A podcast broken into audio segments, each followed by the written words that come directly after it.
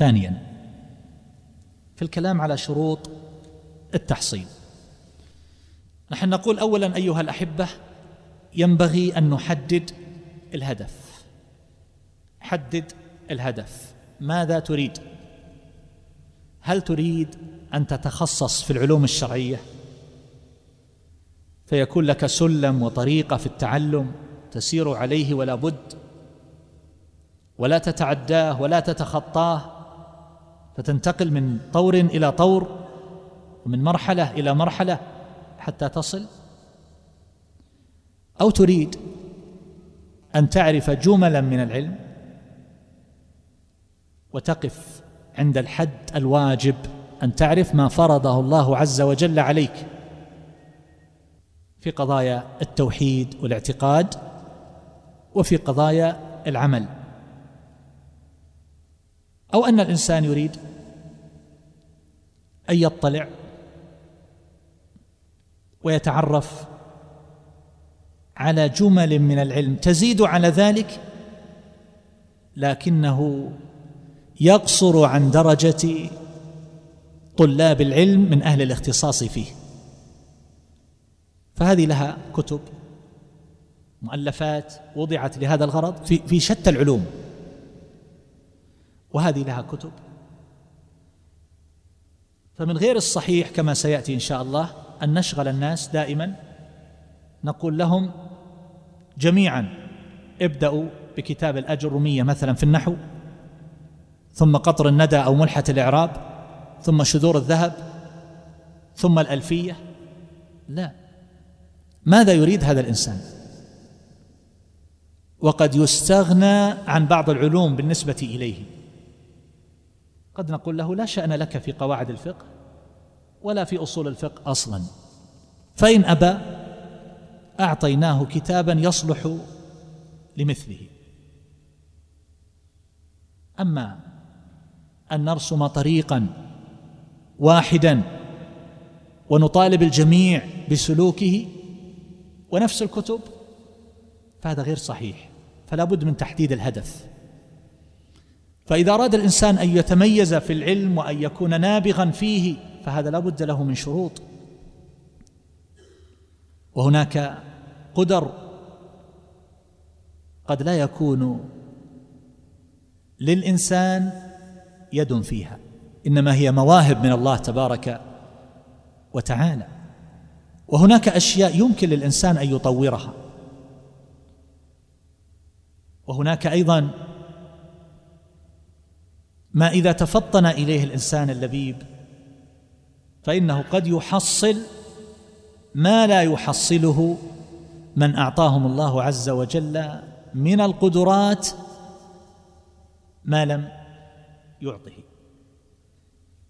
فالعلم إذا أراد الإنسان أن يكون نابغا فيه فهذا لا بد أن يكون له المحل القابل.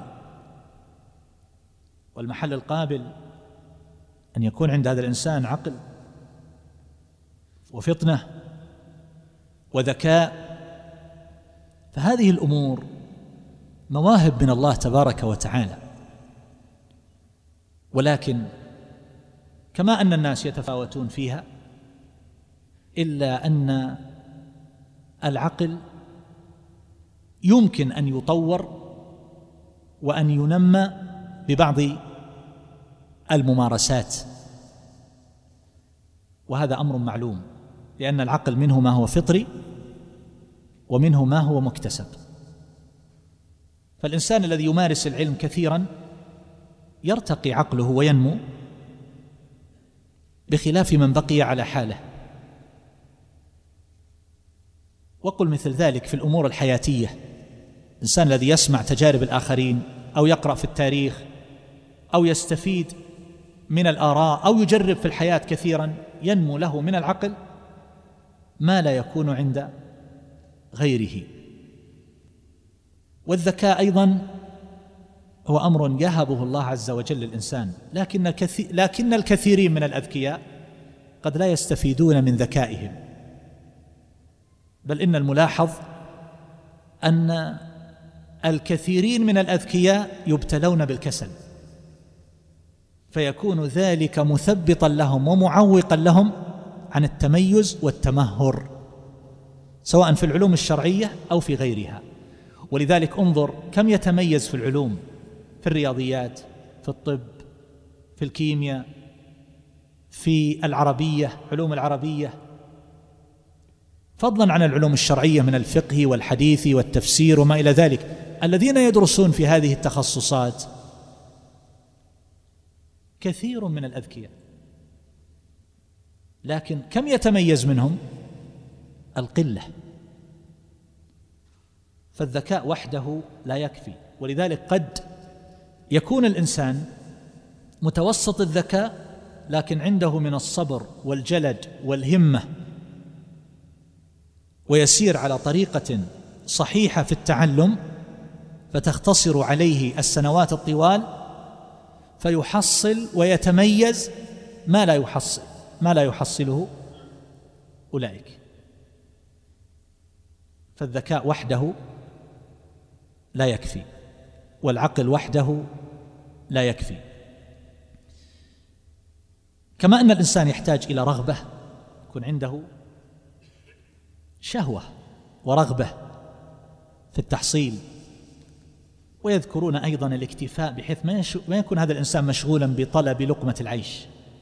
ليس عنده وقت عنده يعمل من أول النهار إلى وسط النهار ثم يعمل بعد ذلك إلى الليل أو يعمل من أول النهار من طلوع الشمس إلى غروبها ويرجع منهكا. هذا متى يحصل من العلم؟ ولذلك تجد بعض الناس أحيانا يرغب أن يكون متخصصا في العلم الشرعي وهو بهذه الحال. فهذا أمر لا يمكن. فالعلم أعطه كلك يعطيك بعضه كما أنه يحتاج إلى وقت فراغ أيضا يحتاج إلى عدم إلى الخلو من القواطع. المذهلة كما يقولون. الإنسان الذي عنده مشاكل وهموم هذا يبقى قلبه مشوشا. لا يحصل كثيرا من العلم لأن قلبه يتفرغ لأن قلبه يتفرق عليه. فلا يجتمع ولا يلتئم. فإذا حصل مع ذلك طول العمر فإن هذا الإنسان سيحصل ما لا يحصله غيره. يعني انظر إلى الشيخ حافظ الحكمي رحمه الله توفي وهو صغير وهو عالم. ومن شيوخه الشيخ عبد العزيز بن باز رحمه الله. لكن انظر كم عمر هذا وكم عمر هذا.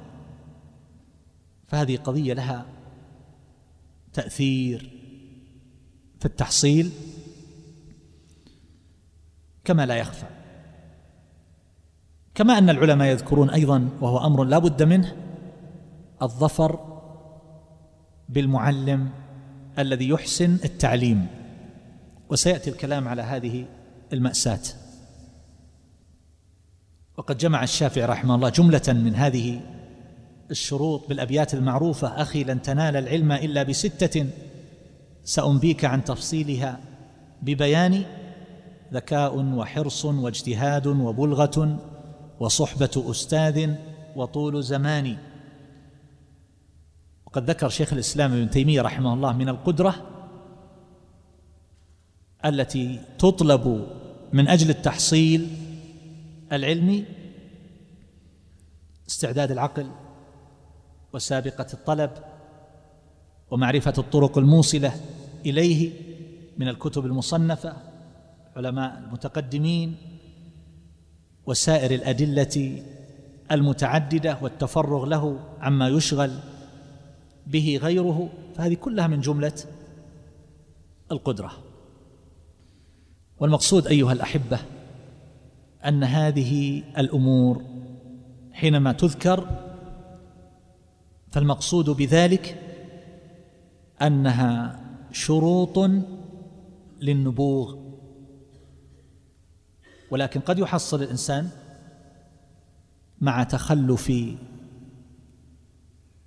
بعض هذه الشروط.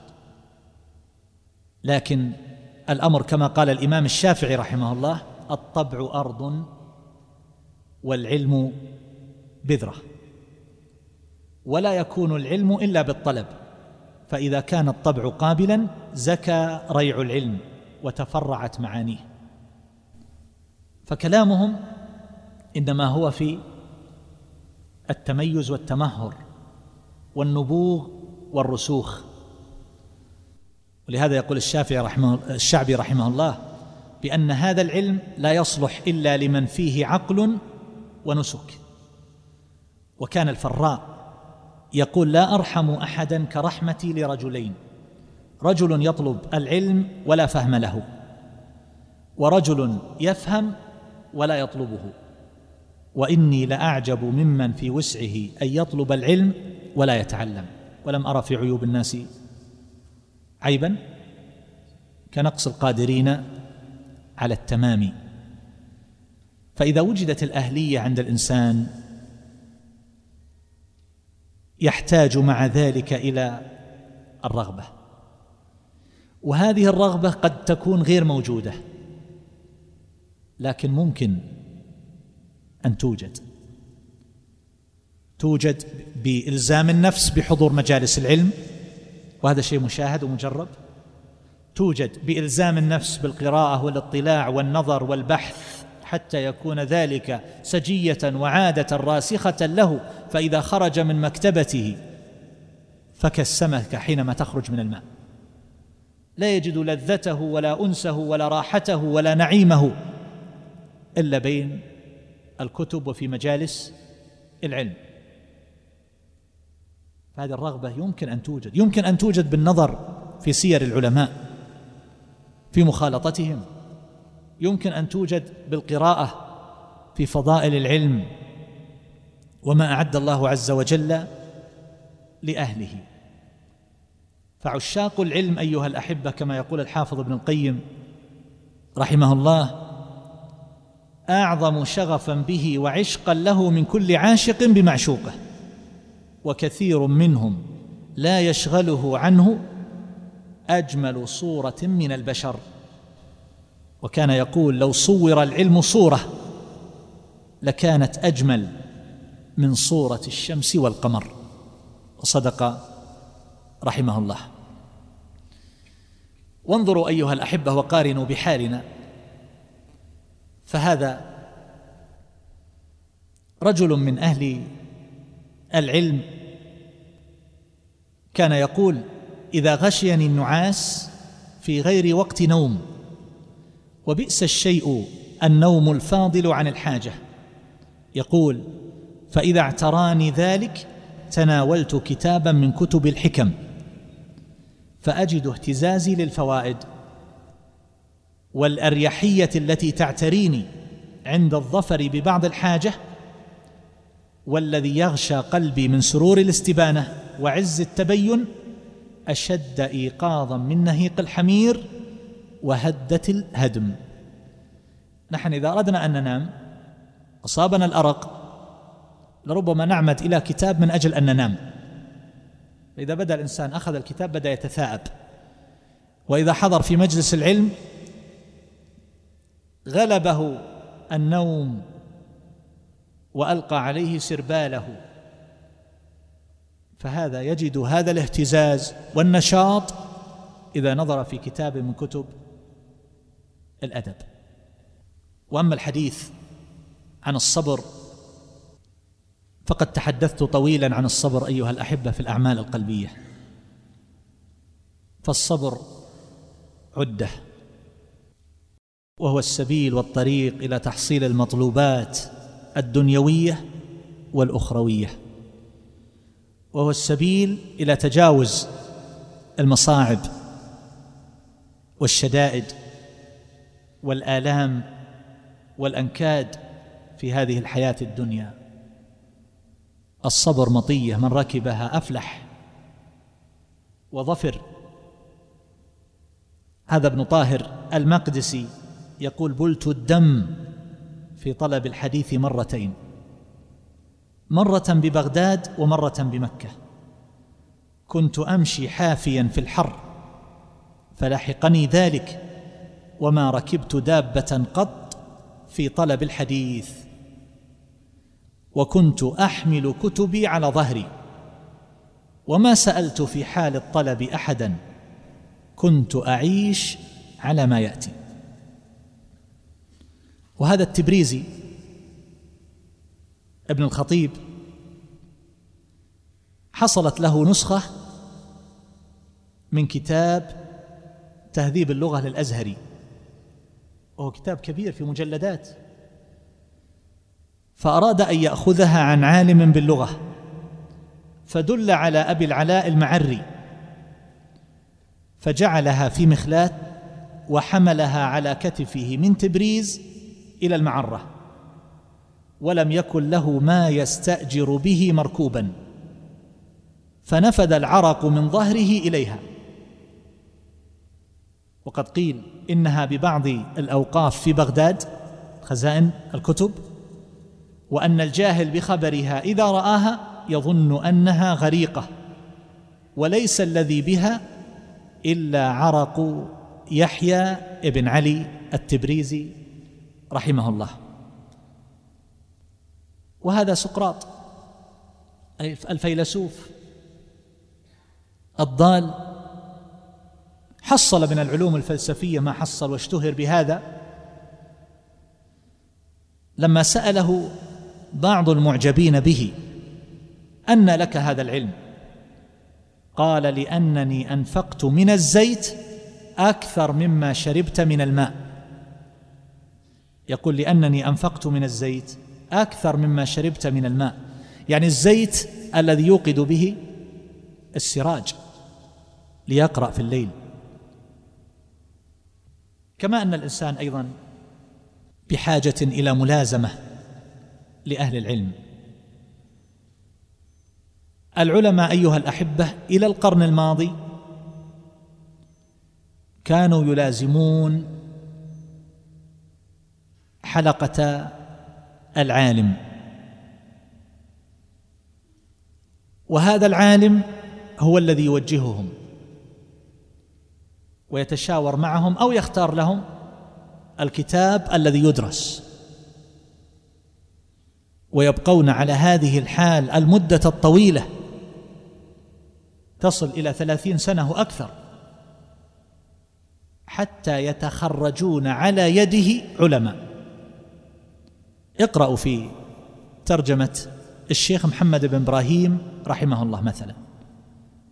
كم تخرج من حلقته؟ من العلماء والقضاة أعداد كبيرة جدا. حلقة عالم واحد. واقرأوا في تراجم العلماء قبله. ثم بعد ذلك تغيرت الحال. واشتغل الناس بالأعمال والوظائف والتجارات وكان بوادر ذلك تجدونه فيما كتبه الشيخ عبد الرحمن بن سعدي رحمه الله في رسائله التي كتبها للشيخ عبد الله بن عقيل رحم, رحم الله الجميع الأحياء والأموات. كان يذكر له بأن الطلاب بدأوا يتفلتون. ويتناقصون بحثا عن الوظائف والأعمال. وهذا الأمر الذي كان الشيخ رحمه الله يذكره صار بعد ذلك شيئا ظاهرا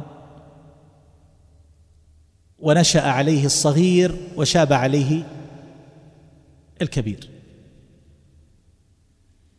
فأصبحنا للأسف في واقع لربما لا يعيننا على التحصيل العلمي المتميز. فصار طالب العلم يتذوق وهو أمير نفسه. هو الذي يضع الخطة. ثم بعد ذلك يبدأ يحضر وهو الذي يقرر أن هذا الشيخ أهل أن يتلقى على يده وأن يثني الركب عنده وأن هذا الدرس مؤصل أو غير مؤصل. تيك شاب ليس في وجهه شعرة. ويتحدث عن درس عالم من العلماء ويقول هذا الدرس ما في تأصيل. ما في تأصيل. وسامع كلمة تأصيل. وأراد أن يطبق عمليا. فبدأ يحضر الدروس ويقول هذا ما في تأصيل. ويظن يبدو أنه إذا قيل تأصيل ودرس فيه تأصيل أنه يقول الأصل الأول. في التأصيل كذا الأصل الثاني يظن يبدو أن الدروس بهذه الطريقة. ما في تأصيل. ما هو التأصيل؟ يذكر مأخذ المسألة والدليل من الكتاب أو من السنة. هذا التأصيل. فالشاهد أن الكثيرين أصبحوا يتذوقون. فيحضر عند هذا قليلا؟ ثم بعد ذلك يبدو له أن هذا الدرس لا يصلح له إما لأنه أقل من مستواه أو لأنه أعلى من مستواه إن تواضع أو لأن هذا الشيخ لا يعتني بالدرس ولا يحضر كما يقول أو لأن هذا الشيخ يتخلف ويغيب أو غير ذلك من الأمور فيحضر هنا قليلا ويحضر هنا قليلا. ويحضر هنا قليلا. ثم تشاهد هذا بعد عشر سنين ثم بعد عشرين سنة وإذا هو كما رأيته أول مرة. وإذا سمعت أسئلته فهي أسئلة العوام. يسأل عن مسألة أيام الحج ولا عن قضية تتعلق بمعاملة من المعاملات أو نحو هذا أسئلة عوام. وين هذا التحصيل سنوات؟ يتذوق. فقرأ من هذا الكتاب ربع الكتاب ومن هذا الكتاب ربع الكتاب ومن هذا الباب الأول ومن هذا حفظ ثلث الكتاب ومنها أرباع. ولو عرضت عليه أسماء بعض الأبواب بعد المنتصف لربما لم يسمع بها. لم يسمع بها. فأقول من أراد العلم ينبغي أن يصبر على ثني الركب في مجالس العلم. نعم فيها مشقة. لكن ثقوا ثقة تامة أن من اعتاد ذلك فإنه يجد من اللذة ما لا يجده أقرانه وأصحابه الذين قضوا أوقاتهم في النزه والمتع والملاهي والذهاب هنا وهناك. جنة. جنة. روضة من رياض الجنة. وهذا الكلام من لم يجربه ولم يعرفه يستغرب. قلت تتحدث عن ماذا؟ وين الجنة؟ جنة. الله عز وجل يعطي من شاء ما شاء. المحروم. محروم. فهذا نعيم أيها الأحبة المجمر رحمه الله. جالس أبا هريرة رضي الله تعالى عنه عشرين سنة متوالية. وهذا عبد الله بن نافع جالس الإمام مالك رحمه الله خمسا وثلاثين سنة. واليوم طالب العلم يحضر درسا أو درسين أو ثلاثة أو صيفية عند عالم. قال شيخنا وقال شيخنا.